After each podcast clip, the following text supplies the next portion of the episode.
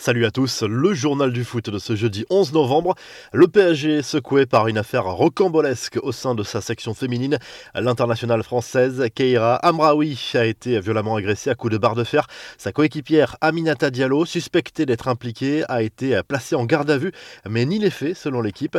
Il y a encore de nombreuses zones d'ombre dans cette affaire. Les faits remontent à jeudi dernier après un repas organisé par le PSG pour les joueuses et le staff. Ce soir-là, Kheira Hamraoui est tombée dans une sorte de guet-apens alors qu'elle était ramenée à son domicile par sa coéquipière Aminata Diallo.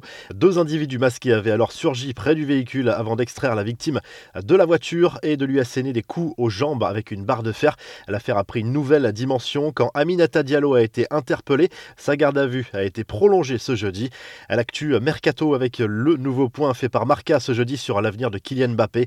Le journal espagnol affirme que l'international français n'a pas changé d'avis et ne souhaite pas prolonger son contrat avec le PSG pour garder la main. Marca ouvre l'hypothèse d'un transfert en janvier en affirmant que le Real Madrid pourrait faire une offre pour arracher la signature du champion du monde avant l'arrivée d'éventuels nouveaux concurrents.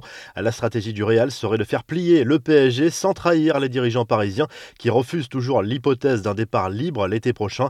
Le club espagnol devrait alors proposer une indemnité de transfert pour les 6 derniers mois de contrat actuel de Kylian Mbappé.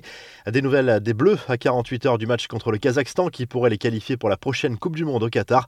On en sait un peu plus sur la probable compo d'équipe sans Paul Pogba, Varane et Kimpembe. Didier Deschamps serait tenté par une défense à 3 et ce serait cette fois avec Jules Koundé, Dayo Upamecano et Lucas Hernandez. Théo Hernandez et Benjamin Pavard seraient alors alignés dans les couloirs. Au milieu, Aurélien Tchouameni et Adrien Rabiot sont en balance pour épauler N'Golo Kanté. Karim Benzema devrait pouvoir tenir sa place aux côtés de Griezmann et Mbappé. Les infos en bref, un coup d'œil également sur les autres matchs de la zone Europe dans cette course au Mondial 2022. Le Portugal joue gros en Irlande ce jeudi soir avant une éventuelle finale contre la Serbie pour une qualification directe pour le Qatar. On parlera de l'Espagne en revue de presse. La Russie et la Croatie sont en concurrence dans le groupe H, mais tout pourrait se jouer lors de leur confrontation directe dimanche. L'Allemagne a déjà qualifié, reçoit le Liechtenstein. La Roumanie accueille l'Islande pour arracher une place de barragiste.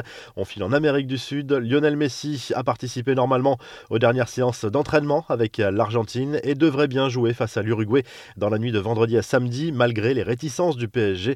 Le meneur de jeu de l'Albi Céleste va jouer, reste à savoir s'il sera aligné tout le match ou seulement une partie.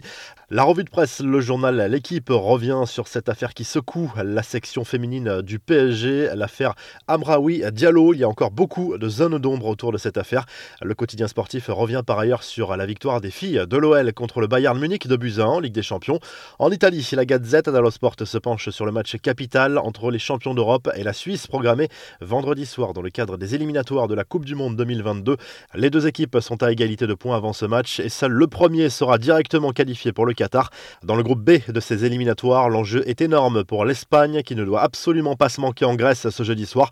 Le journal AS y voit une première finale dans la course à la Coupe du Monde avant le duel contre la Suède dimanche soir. Les Suédois, eux, jouent en Géorgie ce jeudi. Si le journal du foot vous a plu, n'hésitez pas à liker et à vous abonner pour nous retrouver dès demain pour un nouveau journal du foot.